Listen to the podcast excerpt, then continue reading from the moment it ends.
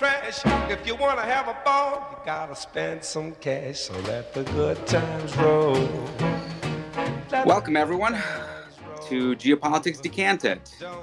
It's going to be a very interesting episode. My name is Dmitri Alperovitch. I'm chairman of Silverado Policy Accelerator, a geopolitics think tank in Washington, D.C.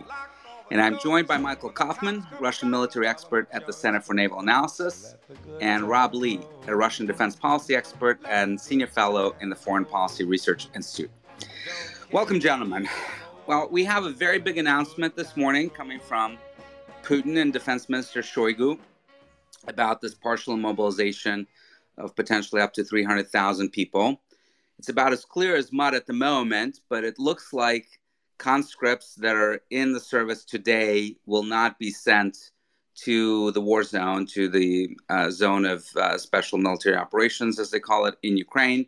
Uh, but reservists and uh, potentially others that have military experience um, and particularly have special skills like um, tank drivers, artillery personnel, uh, reconnaissance units, etc., uh, may be called up uh, Shoigu has declared that there are 20 up to 25 million people who are potentially eligible for mobilization, and uh, about 1% of them, slightly over 1%, about 300,000, will be actually called up. We're now seeing uh, some evidence that uh, at least some of the people that are getting called up today, they received their notices yesterday. So this is a very rapid um, process that uh, they're undergoing and uh, at least in at least one case, the gentleman who has prior military experience will be um, sent for two-week training uh, on September 26th, so in five days, uh, and presumably after that, uh, sent into the war zone. So, Rob, let's start with you. Uh, kind of your, your initial thoughts on the Russian military's ability to actually execute a massive mobilization. And, and to be clear, Shoigu was saying that they're not going to grab everyone at once, all 300,000. This is going to be a gradual process. Uh, but what is their ability to actually train these people, even through this two week training exercise that they seem to be modeling on their reservist force? And how big is the reservist force um, to begin with? So, a few questions to start with. So, you said that there are more questions than answers right now. And one thing to keep note of is that Shoigu is a unreliable interlocutor. He often gives incorrect figures or you know makes other statements that don't turn out to be true. Um, so everything he says, you know, take with a grain of salt. Um, so you know, we, we the Russian military went away from the reserve the kind of large scale mobilization system the Soviet military had. Um, the Soviet military they had certain units that were maintained at, at you know near wartime manning levels. They had other ones that were these cadre divisions, which were basically they, had officers, they had equipment, they had some um, uh, warrant officers, but they didn't have the enlisted. And basically, in wartime, you'd mobilize conscript reservists to arrive, and those units then are, are filled up with personnel. Um, they went away from that. That system was too kind of difficult to maintain that in a kind of permanent readiness unit uh, formation, and so they, they don't have the same kind of system available.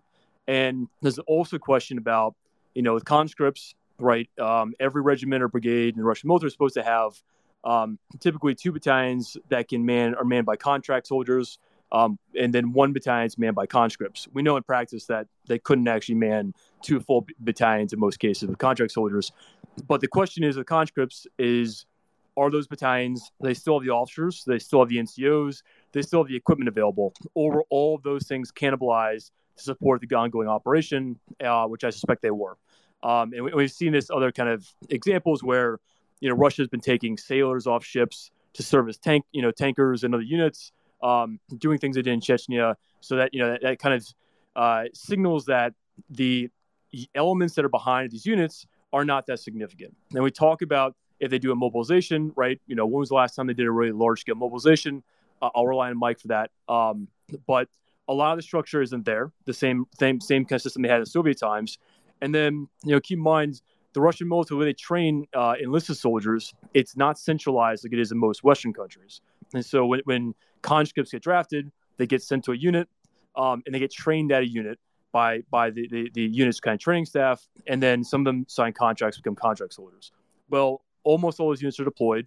almost all those units have taken very heavy casualties. The the elements that the rem- remain behind elements of those units are probably not the best officers and COs.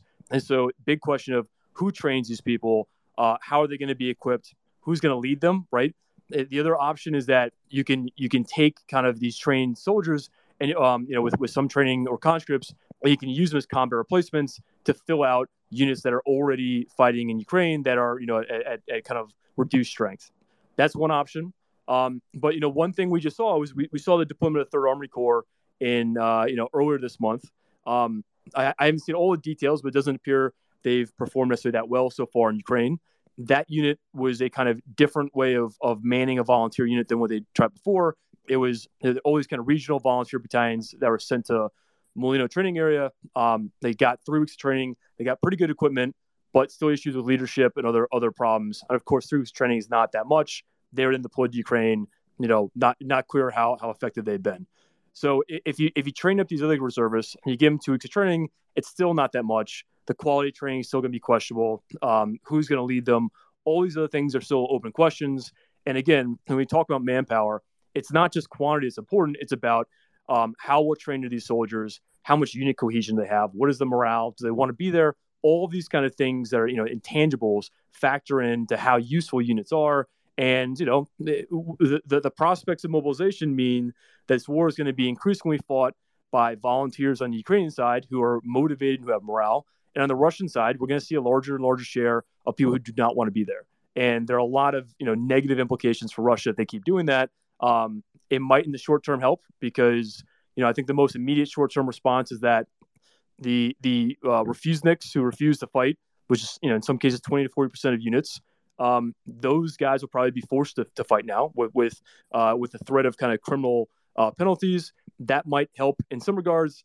If they do deploy conscripts, right, once they they claim that these you know Ukrainian terrorists are actually Russian, um, that could also help in, in, in solving some manpower issues in the in the immediate future. Um, and you know possibly the, the, the by stop lossing all these volunteers who've been fighting right in short contracts, that also kind of helps solve the immediate kind of manpower problem they're facing. But you know that might solve the the issue for a few months. Is that going to be a sustainable solution? I don't think it is. I still think Ukraine has a lot of advantages going forward. Um, and you know, one thing we've seen from the Russian military throughout this war, it hasn't done most things well, right? And so, is mobilization going to be done that well? Are these units going to be uh, uh, well trained and equipped when they deploy? Probably not, or based on on these other experiences. So, I think there are a lot of a lot of big questions here. I also think that you know it's not clear if this is a partial mobilization or whatnot. You know, the the the the, uh, the document itself didn't say partial, whereas Putin and Shoigu both emphasized partial. But the you know the, the the narrow specifications they mentioned would be a kind of narrow pool of reservists they deploy, but you know is it's not fully clear how they're going to actually enact this in policy, and that's what we're going to have to watch to, to see how that that work, uh, uh, turns out. And Rob, do we actually know how many reservists they have in the Russian military? Uh, I don't know. I'd have to look that one up, but M- Mike might have a have a figure for you. Yeah, Mike, do you know? Well, it depends what you mean by reservists. I mean, well, the whatever actual, they mean. yeah, it's a bit of a misnomer. I, I don't see that as a genuine way to describe what they're doing. In a sense that the uh, reserve system that was BARS had already been used and deployed, and uh, a lot of these individuals are maybe listed as a potentially mobilized reserve, but they're effectively civilians with prior service that had previously been conscripted and what have you. But uh, in and of itself, they're the folks they're probably mobilizing don't really constitute reservists in the way we may think of them in a Western system. And Mike, uh, you know, one of the things that Putin did, of course, this morning is uh, make it very clear once again that the goal, um, at least rhetorical goal of this operation, is to liberate, um, in his words, liberate the Donbass, which is Donetsk and Luhansk Oblast, although they're, of course, moving forward with referendum, not just in those two oblasts next week, but also in Kherson and Zaporizhia, which are not part of the Donbass. But, you know, if we just stick to the Donbass and, and his articulated goal, at least um, since uh, the defeat in, in Kiev um, uh, last spring, what do you think are the prospects for them being able to actually take the rest of the Donetsk Oblast and, and the part of the Luhansk Oblast that uh, the Ukrainians have actually managed to claw back in recent weeks uh, with this mobilization and and overall view from you on the impact uh, of this uh, effort on the war? I mean, on prospects, I have no idea. I don't know what this mobilization is even going to yield. So right now, it's you know the morning of. I don't think that there's any sound predictions to be made on what their prospects were for taking the Donbass after losing Kharkiv. The answer to that is probably no. And post mobilization, I don't know. I have yet to see anything. So, on my initial impressions regarding what this means, well, I think that Putin ultimately had to pick between uh, three not so favorable options. The first one was retrenchment, that is, retreating from territory and trying to consolidate defense against something the Russian military could hope to hold in Ukraine. He clearly doesn't seem to favor that, although he could enact that with the minimum of political risk. For example, withdrawing from the western reaches of Kherson.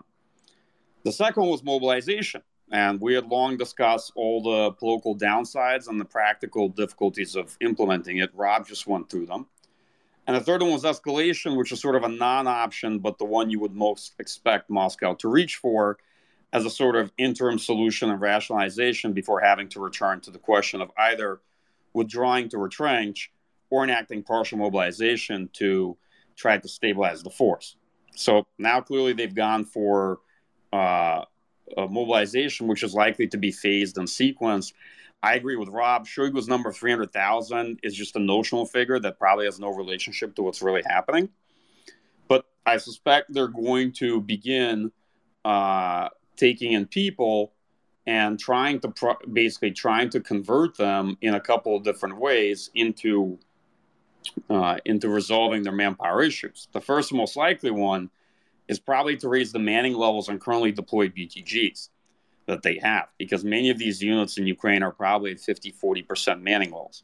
The issue is that that's not so easy to do because soldiers aren't really plug and play. So the first question is are they going to pull these units out of combat, rotate them back somewhere to Russia, and then try to integrate these new soldiers into these units, or are they just going to send them out there to try to fill the line? I don't know, maybe as dismounted infantry or, or mounted infantry or what have you. Uh, the second option is perhaps to try to quickly create uh, LDNR type units, you know, sort of cheap, large infantry regiments with maybe four infantry battalions and some motorization, but not much in the way of, of a maneuver force or, or a, you know, a particularly capable force. Um, and then the third one, of course, maybe over time, after some months, try to generate additional maneuver units to uh, create locally available reserves or to be able to conduct rotation on the line. But I think that would take quite a long time. And also, it's not clear if you know the Third Army Corps that they tried to create at Mulino is at all a model for this, or more of a one-off experimental effort. So my general sense is that look, the implications of this are that Russia can try to uh, stem the deteriorating situation in their military and try to address the quantity aspect of the force, but they can't fix the quality because they've already used up their best equipment, their best uh, officers, uh, their best munitions, and the issue of morale is going to be a perpetual one, right? So the stop loss policy is one of the more significant measures here, but enacting them, you know, in effect, takes a lot of your fuseniks, but it's probably going to turn some of them into deserters, and that's that's the likely outcome.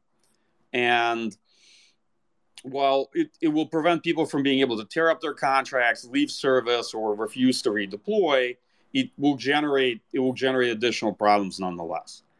On looking at this kind of more medium to long term, look, it's clear the Russian military is very vulnerable going into the winter and actually looking even worse coming out into 2023. So what this may do is it may extend the Russian ability to sort of sustain this war, but not change the overall trajectory and outcome. That's kind of my preliminary take on on the overall impact. And the political consequences and ramifications are potentially quite significant, as we've already seen, judging by the reactions of Russians uh, this morning. So we'll, we'll talk about the political ramifications in a second here, but uh, let me just um, uh, get your boy, both of yours take on this. Uh, both Putin and Shoigu seems to seem to have really focused on the fact that they're fighting across a thousand kilometer uh, front line. And that is really why they need that additional manpower. It's not because they're losing. It's not because of the Kharkiv disaster.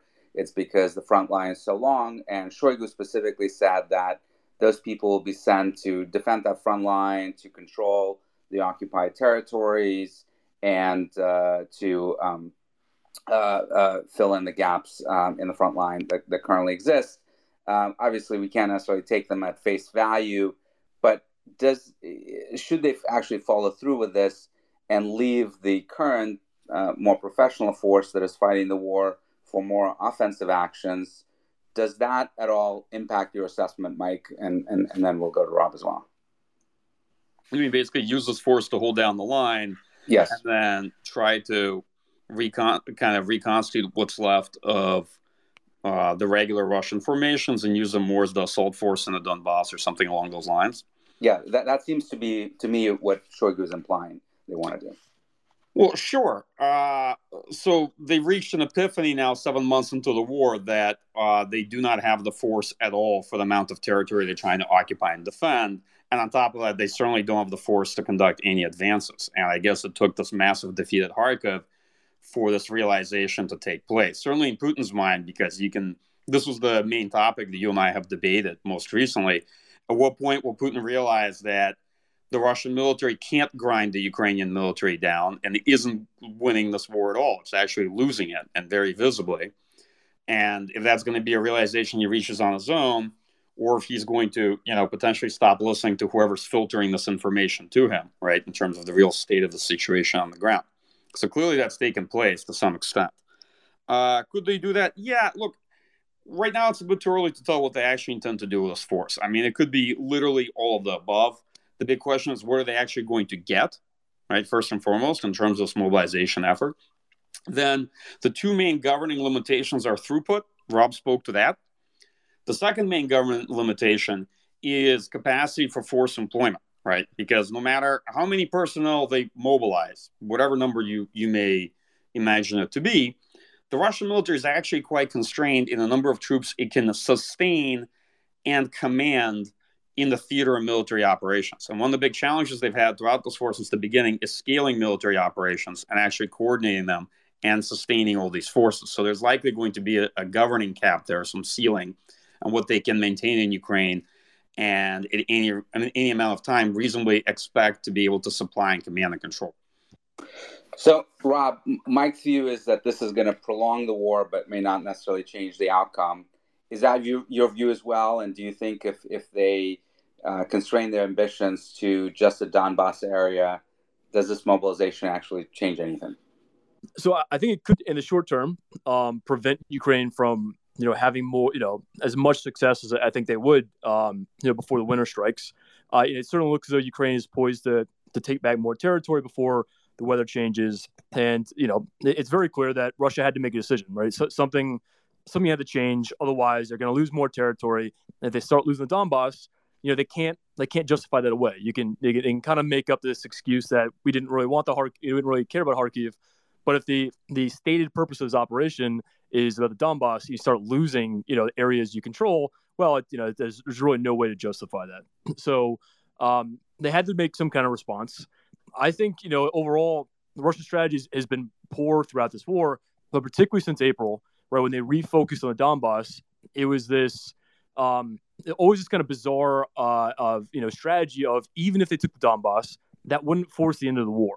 There was no way they had they, they had no kind of plan for conflict termination other than hoping that either you know foreign countries stop supporting Ukraine or Ukraine stops fighting. Neither one has occurred, and neither one is likely. And so instead, the, the strategy they kind of developed was to throw increasing numbers of volunteers into this kind of meat grind of Donbass to take back some, you know, take take some territory, but at really high costs. And now, you know, it looks like a lot of that was a kind of a Pyrrhic victory, whatever kind of small areas they took, because they can't hold it now, and it, they're, they're at risk of losing it. So by deploying some you know units, I think this is actually more probably a short term kind of uh, um, decision because it's mostly what Russia's leadership has done in this war. It's been how can we prevent failure over the next month, as opposed to what is the long term end state of this war and how do we achieve it? Because it, it's still not clear to me and it's not clear that I think Russians fighting this war of how they achieve their goals, how how they you know get Ukraine to kind of accept um, you know Russian occupation There is There's no reason to believe that's going to happen, and so it's it's always this kind of incoherent strategy. So yes, the point these guys, you know, if you, if you increase manpower, that could help them hold territory for the time being. But again, you know, it, there are so many issues that come about when you deploy people who do not want to be there, and when you deploy units that aren't well trained. And one of the you know big things that I think is important to emphasize is that you know, the first month of this war, it was primarily a professional Russian force fighting. It was the Russian military, it was the Russian National Guard, and it was the professional units of the of the um, you know LDNR areas, which are you know essentially Russian military units. Um, since then, since that really heavy attrition the first month, increasingly it's a war fought by volunteers, by you know different reserve units, by Wagner, by all these other kind of groups, and it's this weird amalgam of fighters right now that's not that professional what it was before. And if you increase that, right, it, you get a larger number of of you know potentially the majority of the force of people who are not necessarily serving there voluntarily, um, who are not professional soldiers, and there are all these kind of issues going forward. And of course, you know, Ukraine has a significant advantage in morale, significant advantage in motivation, and at some point, it's just not a sustainable. Um, the prospects are not sustainable for Russia to, to think they're going to win the war with that. And so, what we might be seeing is this kind of this partial response immediately to try and prevent a kind of collapse in the near future. But you know, it, it doesn't signal that they have some way to respond over the medium and long term of how they're going to win this war. And of course, you know, the other element is if if you draft more guys who are not well trained, or you force people to, to serve who don't want to serve, okay, they might be able to, to sit in a trench and kind of defend a trench. They're unlikely to be very successful or useful if you want to do offensive operations. And, you know, the professional Russian units that Russia has, like the VDV, they're heavily fighting Kherson. They're not rotating as much. And big questions going forward, how, you know, how long can you rely on them at this kind of rate of, of, of attrition and rate of kind of usage? Um, and of course, Russia's not producing new professional units, and and the the entire recruitment system they have, it's there's no one back there to train these units, no one to lead them, and so it's not as though they have a sustainable kind of solution here, like say the U.S. did in, in Iraq. So all these issues are going to go forward. The longer this war goes on, all these kind of problems I think are going to increase. The more people who don't, who don't want to serve, who are, are being forced to serve, you know, the, the, any number of you know morale um, issues, Dis- discipline issues too, right? Exactly. And again, you, you can look at you can look at the U.S. Army, at, you know, at the end of the Vietnam War, right, with all these kind of morale and discipline issues. Um, you know, I suspect you're going to see even worse things on the Russian side. And it, it, again, that's not it doesn't bode well for Russian success. There's no reason to think that's going to lead to kind of Russian victory, and it's still not clear how they would achieve that, and or, or you know exactly how this kind of would would lead to kind of conflict termination. And um, you mentioned the VDV. For those that don't know the Russian military acronym, acronyms, that's the Russian Airborne Forces um, that are fighting currently in Kherson. But uh, guys, let's talk nukes. Uh, Mike, you've written a great piece for the War on the Rocks that I think is based on a paper you published uh, maybe a couple years ago on escalation management and nuclear employment in Russian military strategy. You did that with Anya Fink. Uh, you had Putin uh, referring to nuclear weapons uh, in his speech, making clear that uh, all means uh, uh, are available to him to defend Russian territory. And of course, Russian territory is almost certainly about to be significantly expanded next week with these referendums, the sham referendums that are going to take place in these four oblasts in, in Ukraine. Um, result is pretty clearly uh, already determined. Um, and I expect, just like in Crimea in 2014, as soon as they have a yes vote, uh, which I expect to be overwhelming, uh, they will uh, immediately change the Russian constitution and annex those regions, perhaps within a day or two. Um, so you're going to have effectively fighting now taking place on what Putin is going to call Russian territory. And uh, what does that mean for the prospect of him using tactical nuclear weapons if things start not going his way? Is that question to me or to Rob? Yeah, to, to you, since you've written so much about this.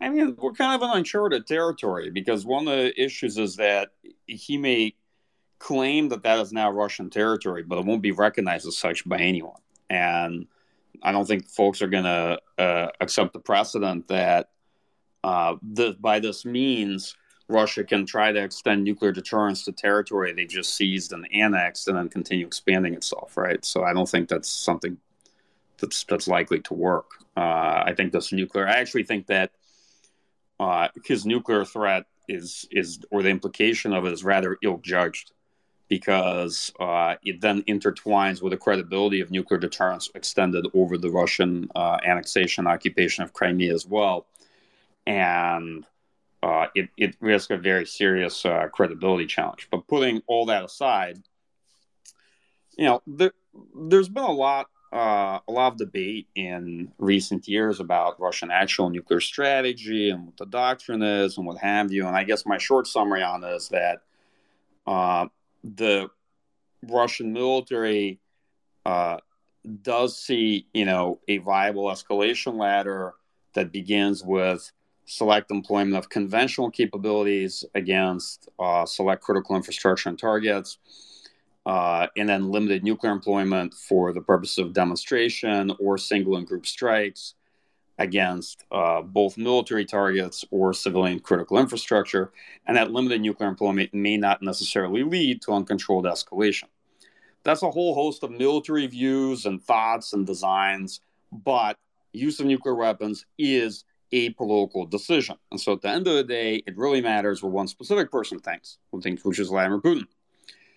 And if that moment ever arises, there's a couple things that I can probably say with good confidence won't happen, but I can't say what will.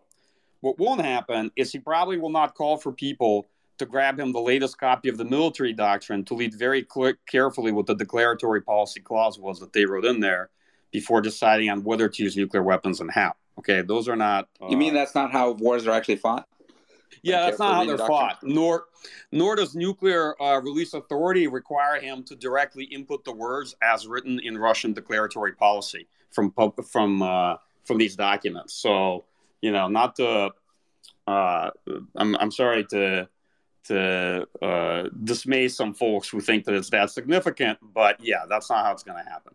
Uh, to what extent the military shapes political decision making? That's an interesting question. The military typically provides options, a set of options, and the rationale for why they might work and what the risks are, and it tries to shape political perceptions as to viability or likelihood of success, right? But political leaders have their own thoughts, especially if you're a dictator in charge of a personalist authoritarian system for 22 plus years. So likely Putin has his own thoughts and ideas on the subject, and his statements are, are not necessarily always consistent with not only what the documents say, but what the documents say isn't necessarily consistent with each other. So these are kind of my views on it. I see this typically as a, a fairly dark topic with a good deal of uncertainty. I see nuclear escalation as uh, a fairly low probability in general. However, you know, even on some of the more challenging moments of the Cold War, uh, people like Khrushchev saw the likelihood of nuclear escalation, let's say in the Berlin crisis, I think around 5%, and that was considered quite high. So in, in the nuclear escalation business, low probabilities are still actually considered to be rather high given the prospective outcomes. That's that's the only thing I'll, I'll say on that topic. What, what are your views, Mike, on the equipment uh, piece going back to conventional weapons? Um, you know, Rob mentioned that we, we don't know how much equipment they've got left to arm this force. Um, do you think that will be a major concern for them? Uh, we've talked before how they may be running out of infantry fighting vehicles. They may have plenty of tanks. Um, so, what's what's your view on their ability to actually arm this force, mobilization force? I think I'll be honest. I, I personally am skeptical that equipment is that big of an issue. I think probably they'll be pretty constrained in protected mobility and just have to use older APCs like MTLBs and and IFVs like BMP ones. But to me, the real issue is training and quality of personnel and officers to lead them. Because here's my view of what's happened. Let's say if there was never a good time for Russia to enact mobilization, but if there was a better time, it would have been back in April. Since April, they in effect consumed an important part of the mobilization base because they used up the remaining officers and enlisted professionals in a standing formations. Rob spoke to this. Okay. They also likely used up other people they could call up to lead the volunteer battalions that they created over the course of summer. Not only did they use up a lot of the equipment remaining in active force, right? Uh, they also probably used up some of the more ready and accessible equipment that could have been easily repaired and put into service. So Now they are going through with partial mobilization, and of course, question is who is back at these units to train these individuals? Because a lot of these people were actually sent as replacements or sent to lead the additional forces deployed in Ukraine, right? Um, second, you know, where will the new officers come from? It's clear that they're trying to shortchange the system by getting uh, those who are conscripts to put them through an officer course and then flip them to contract service and essentially try to mint uh, an officer after barely a couple of months of training, which, you know, that can be an officer name, but in practice that won't do, right? Uh, and then the next issue is, of course, the one Rob spoke to about morale. I mean, mobilization is principally coercive, right? So you're basically uh, you're you're still basically dealing with a lot of the same morale issues and the lack of desire to for people to fight in this war.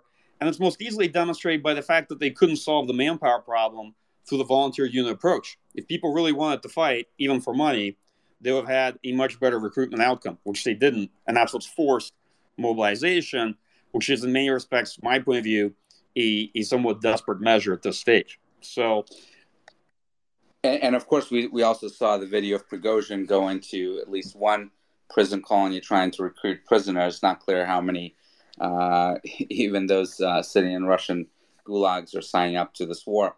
But Rob, uh, you're a former U.S. Marine infantry officer. I'm curious on your view on this training. If they're indeed only sending people in, even those with former military experience, for a two week refresher course. What do you think they're going to be able to get out of that, um, and how effective are they going to be? So it depends a lot on on who these individuals are. Um, so it, it's not clear are they are they going to eventually send conscripts or the just guys who served on the contract service? Um, you know that that whole part is not clear. If you've got well, well, Shoigu. Let me just clarify. Shoigu says that the entire pool of potential uh, recruits is 25 million, which is way more than I believe than have ever served in, in the Russian uh, uh, professional contractor uh, corps, right? So it has to include at least some past conscripts. You're right, and and so it's you know not clear who who they, would call up. Another thing to keep in mind is a lot of the guys who previously served, um, you know, were volunteers back in the spring, right? Maybe they fought with Wagner Maybe they signed contracts with Russian military units. So you already had a lot of volunteers of guys who, who, had, who had recent combat experience who, who already went back to fight. And so now we're, we're taking people who, you know, have been in the military maybe longer ago.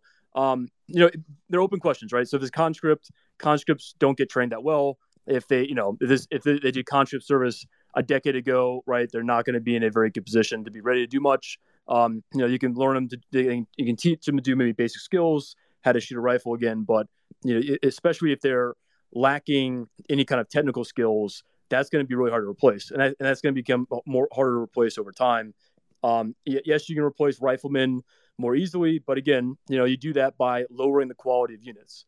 And if you lower the quality of units, they can do simple things, but they can't do complex things. Um, and so again, sitting in a trench and and you know shooting at someone, you can do that, but you know having them do offensive operations having them kind of withstand really combined arms offensive things of that nature they're going to struggle to do so you know we're, we're at a point where um, and this is something i was looking at back in say june or so is that because this war is being increasingly a war of reservists and volunteers, people who are not serving the military before February 24th on both sides.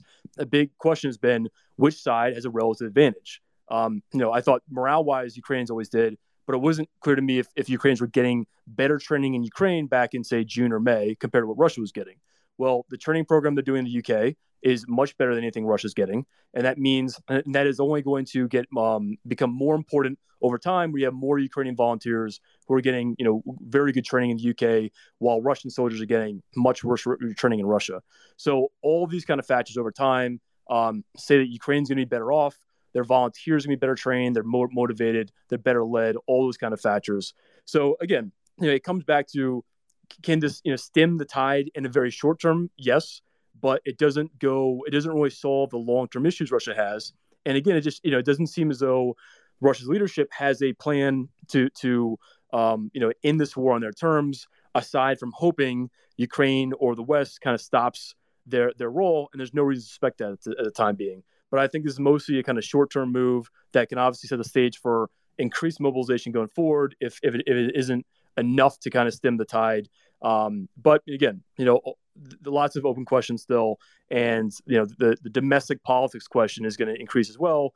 And you know, it's it's opening again. The, the, the, one of the few things we do know about this is that it's it is a clear indication from Putin that he knows the war is not going the way he wants to be.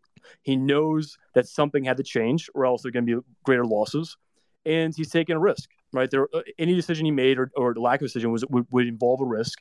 He's making a, a, a very significant, risky decision here, probably riskier than almost anything he's done in his career, other than maybe starting this war. And that tells you something about the the the kind of view of how this war is going from his perspective that he's taking such a kind of decision. Mike, do you have any thoughts on this question?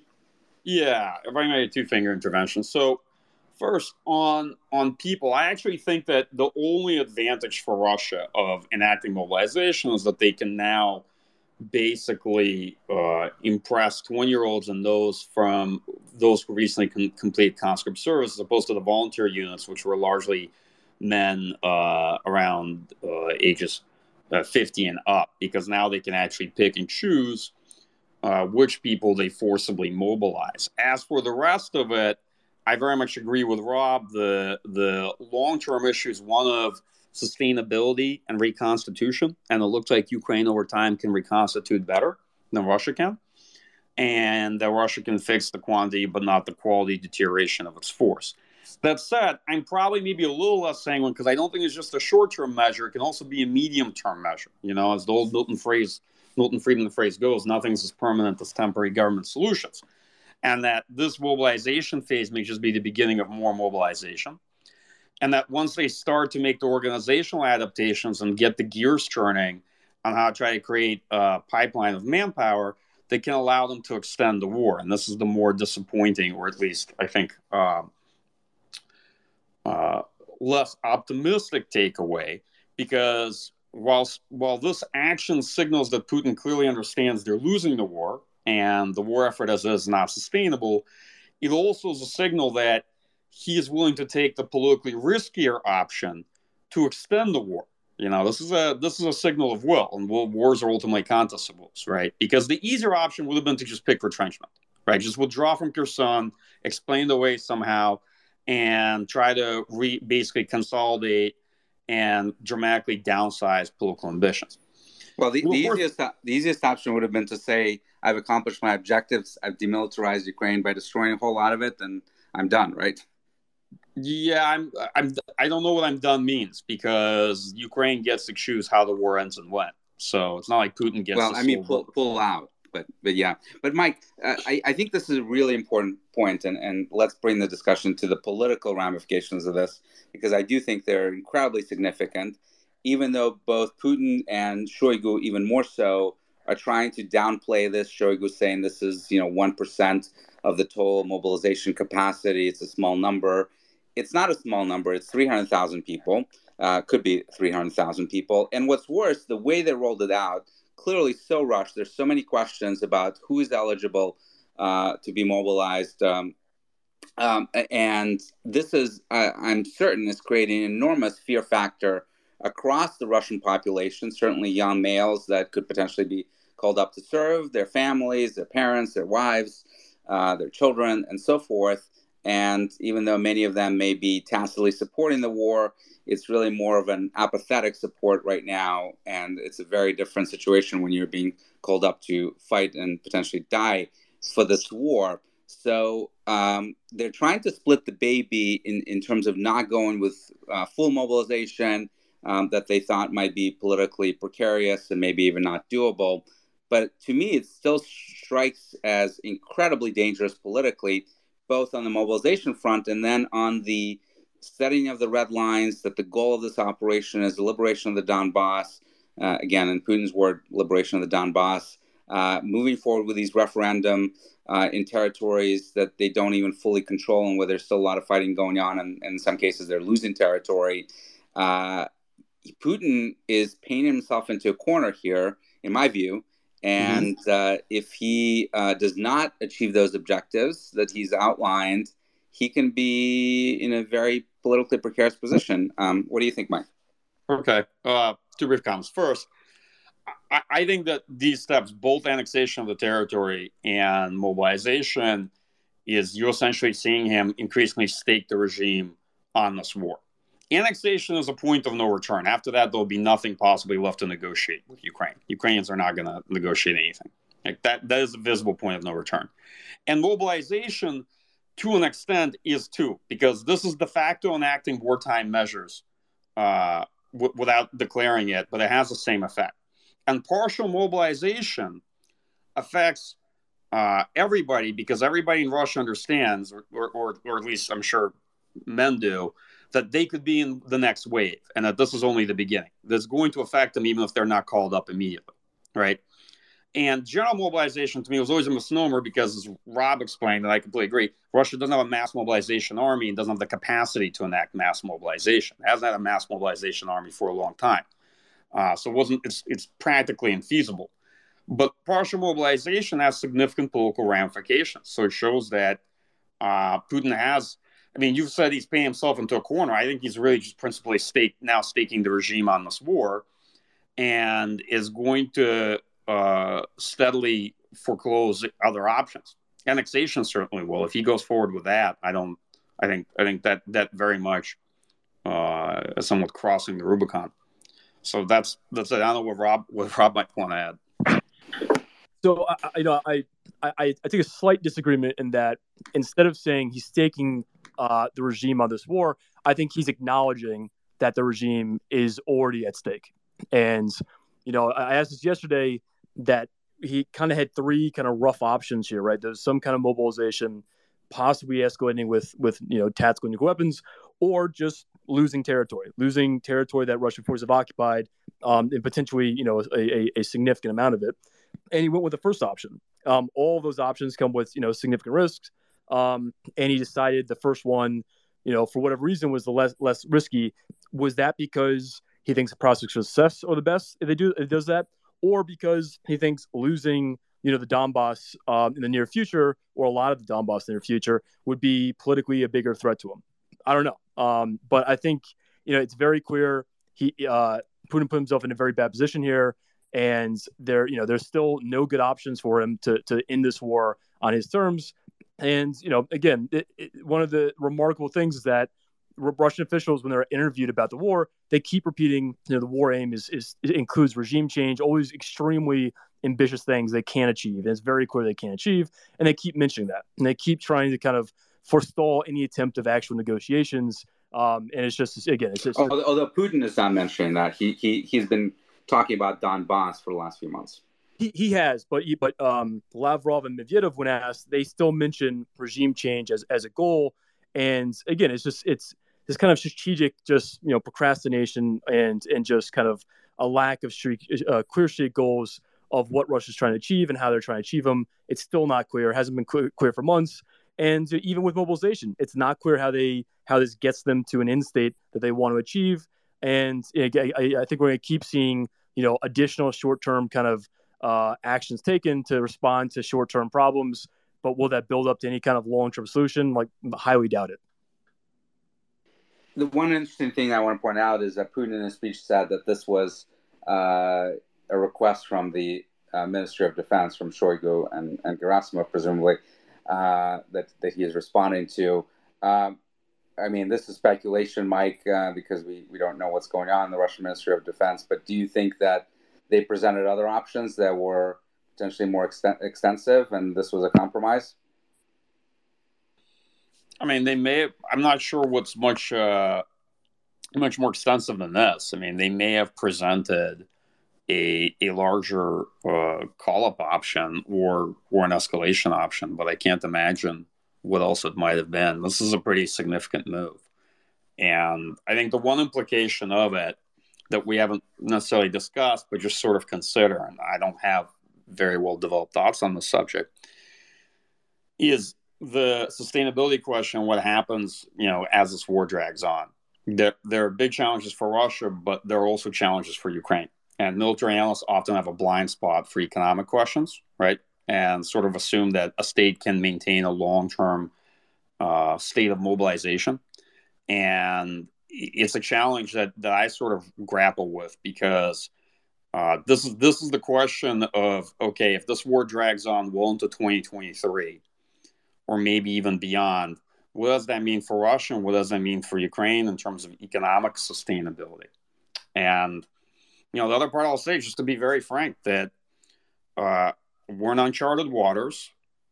Uh, those of us who follow the Russian military have not seen partial mobilization or mobilization of any kind before. And many folks in our subfield, myself included, don't really specialize on the question of mobilization or necessarily reserves, although I've written a bit about Russian attempts to create a reserve system over the years. But it's not a very well trodden path in terms of research and analysis. So I just want to kind of caveat uh, how little how little we know here, and that there's much many more questions than answers. Are you saying you can't call up on your extensive experience fighting World War II? Yeah, I I wasn't in that war, and um, and you know I also, well, I'll I'll, I'll I'll I'll be polite and not make any comments about Twitter University, but I but I will say that I'm I'm not in a good position to discuss how partial mobilization uh, might play out in Russia, given that we've not seen something like this before. So you guys are both analysts, but I'm going to ask you to put sort of a policymaker hat on for a second, and uh, this will be a question directed to both of you. But Mike, maybe you first if there is a use of a nuclear weapon, either as a demonstration or an actual use on the battlefield, what do you think the what would you advise President Biden to do in response? Yeah, can we dodge that one? uh, we'll go Rob first while you're thinking. Uh, I actually want to punt on that too. Um, yeah. oh, come on, guys. Somebody else who's not on this. no, I mean, what I'll say is I, I think that the U.S. should be communicating um, in very clear terms to Russia what the response would be. So it factors into to their decision making. Um, but you know, there, there, are better nuclear scholars than I, and so there are better people to, to, to talk about what the response should be. Do, do you, I, I, go ahead, Mike. Well, I was going to say that I, I'll be honest, I don't have a response I'm willing to make here. I just want to wish Jake Sullivan and the rest of the NSC the best of luck. Yeah, I mean, presumably they're, they're trying to communicate to China, India, and others to tell Putin that this is unacceptable. Uh, we would hope, and uh, maybe that is getting through. He has listened to concerns from global South countries in the past when it came to their concerns about not getting grain from Ukraine, and, and he struck that deal with, with Erdogan. So he clearly does not want to be completely isolated, and, and using a nuclear weapon would almost certainly make him a complete pariah. Um, guys, we're going to wrap up. This was great. Uh, uh, let's go to both of you for any last thoughts on what uh, today really means. Mike, we'll start with you. So, I think it's a significant act. I don't think it's anything folks should hyperventilate over. I don't think it's going to dramatically change the trajectory of the war for Russia or potentially alter the outcome. But as I said, I think it may extend uh, Russia's ability to sustain the war. And there's a lot we don't yet know about how this will be implemented and what the Russian, you know, public's reaction will be and and what have you. But it is also a significant political signal uh, from Vladimir Putin and the political establishment. Uh, so I want to be cautious to also avoid being overly dismissive, right? And caveat that a lot of what happens from this, you know, somewhat depends. It is contingent. I'm shocked. Rob, I, I tried to use another word for contingent. I'm gonna get you a T-shirt one day. Worst contingent. Rob, last thoughts from you. Yeah, no, I mean I agree. I think um, there I have more questions than answers right now. Um, it's not fully clear what the scope is going to be. Not fully clear how they're going to implement it. Um, I think in the short term, it's you know it's potential to just uh, kind of increase the criminal penalties for refuseniks, um, the potential deployment of conscripts who are currently serving, and and stop lossing kind of volunteers that could have a you know short term benefit over the you know right now and over the winter. Um, you know, we get into 2023, kind of unclear what it's going to do. I, I, it isn't it doesn't solve a lot of Russia's problems. I think Ukraine has a number of advantages. Um, I think you know morale, discipline, those kind of things, right? Really important intangibles. All of those Ukraine has a huge advantage in leadership as well. And look, I mean, we, we just saw what happened in Kharkiv. Uh, Ukraine demonstrated they can do a very impressive operational um, uh, uh, you know, offensive with combined arms, which they they demonstrated what they can do with with weapons going forward. Russia has not demonstrated that same level. Even a river crossing, right? Yes, I think yeah, in some cases. So, um, you know, again, it, I think there's still every reason to be bullish uh, on Ukraine's behalf. And you know how Russia responds, not sure. Um, but as Mike said, you know the one thing we do know is this is a, a, supremely significant political decision for Putin, arguably the most significant one or one of the most significant ones he's made in his entire time in, in, in you know as as a leader of Russia. Um, and it shows that the position you know of Russian forces in Ukraine is, is not very good, and, there, and it's acknowledgement that their their position is um, you know is, is in trouble. Sorry, I lied. One one last question. Um, I just remembered. Um, you talked, Rob, a little bit about how uh, Ukraine wants to make some progress before winter sets in. I'm curious for you know both of you your thoughts on on the impact of the weather here. I mean, Putin launched this war in February in the midst of winter, so clearly that did not deter the Russians of at least trying offensive operations. Do you think it would it would stop the Ukrainians? Do you think that this fight would fundamentally change during during during the winter? So it, it, the weather might. So I mean, in in the fall, it might change if, um, vehicles can't go off road as effectively. That might make it more difficult. I don't think it. You know, it, I don't think we're going to see a complete stalemate or something along those lines. I also think when the weather gets bad, um, morale, discipline, those kind of things, those are really important advantages, and Ukraine has that, and so I think they'll press that. And again, keep in mind, even if the the the front line becomes somewhat you know stable at certain point, Ukraine is still doing things behind Russian lines, right? Partisan activities, sabotage, targeting uh, collaborator officials. All of that makes it more difficult and costly for, for Russia to occupy these areas. And that's an advantage for Ukraine as well. So, again, there are a number of advantages for Ukraine. I suspect the winter, you know, we'll still see them do operations. And again, you know, when, when you least expect something to happen, that's the best time to do something. So, uh, and Ukrainians have proven they're, they're able to, to uh, you know, achieve surprise. So I wouldn't be surprised to see more of that. Yeah, uh, Mike, your your view. I mean, vehicles still drive on roads in the winter in Ukraine, right? So, I'm I'm puzzled why um, winter would change things substantially. But curious if you if you think that. Yeah, I, I don't think that that's going to be the main issue. It's just a question of how uh, I think how Ukrainians choose to play it because they principally have the initiative. So so the, the the Ukrainian military may want to make it more a contest of attrition in the winter banking on the fact that they are reconstituting much better than the Russian military, and that over time, as they come out of the winter, they'll be much better positioned to renew offensives and create these sort of major operational dilemmas for the Russian armed forces in 2023. Or they can also choose to conduct another offensive operation in the winter. It somewhat depends. I think I, think probably the battlefield will be more dynamic than people expect. I agree on that with Rob. Uh, and you know, but yeah, long story short is the the winter, particularly the middle of winter, in of itself is usually not preventive of military operations. All right. Well, fascinating discussion as always. My takeaways are that this is an incredibly significant decision, politically significant decision by Putin. He's doubling down. He's putting all his chips on the table as far as this war is concerned. This war did not start out as an existential war for Russia, of course, but he's making it so, at least for as far as his um, regime is concerned. Uh, but um, what I'm hearing from both of you is that you don't think it, that this action will necessarily be decisive in terms of the military gains that he can achieve, and that uh, Ukraine still has a long-term advantage uh, given how things have unfolded since February 24th. So, thanks again for joining us, and uh, we'll you'll hear from us soon. Take care.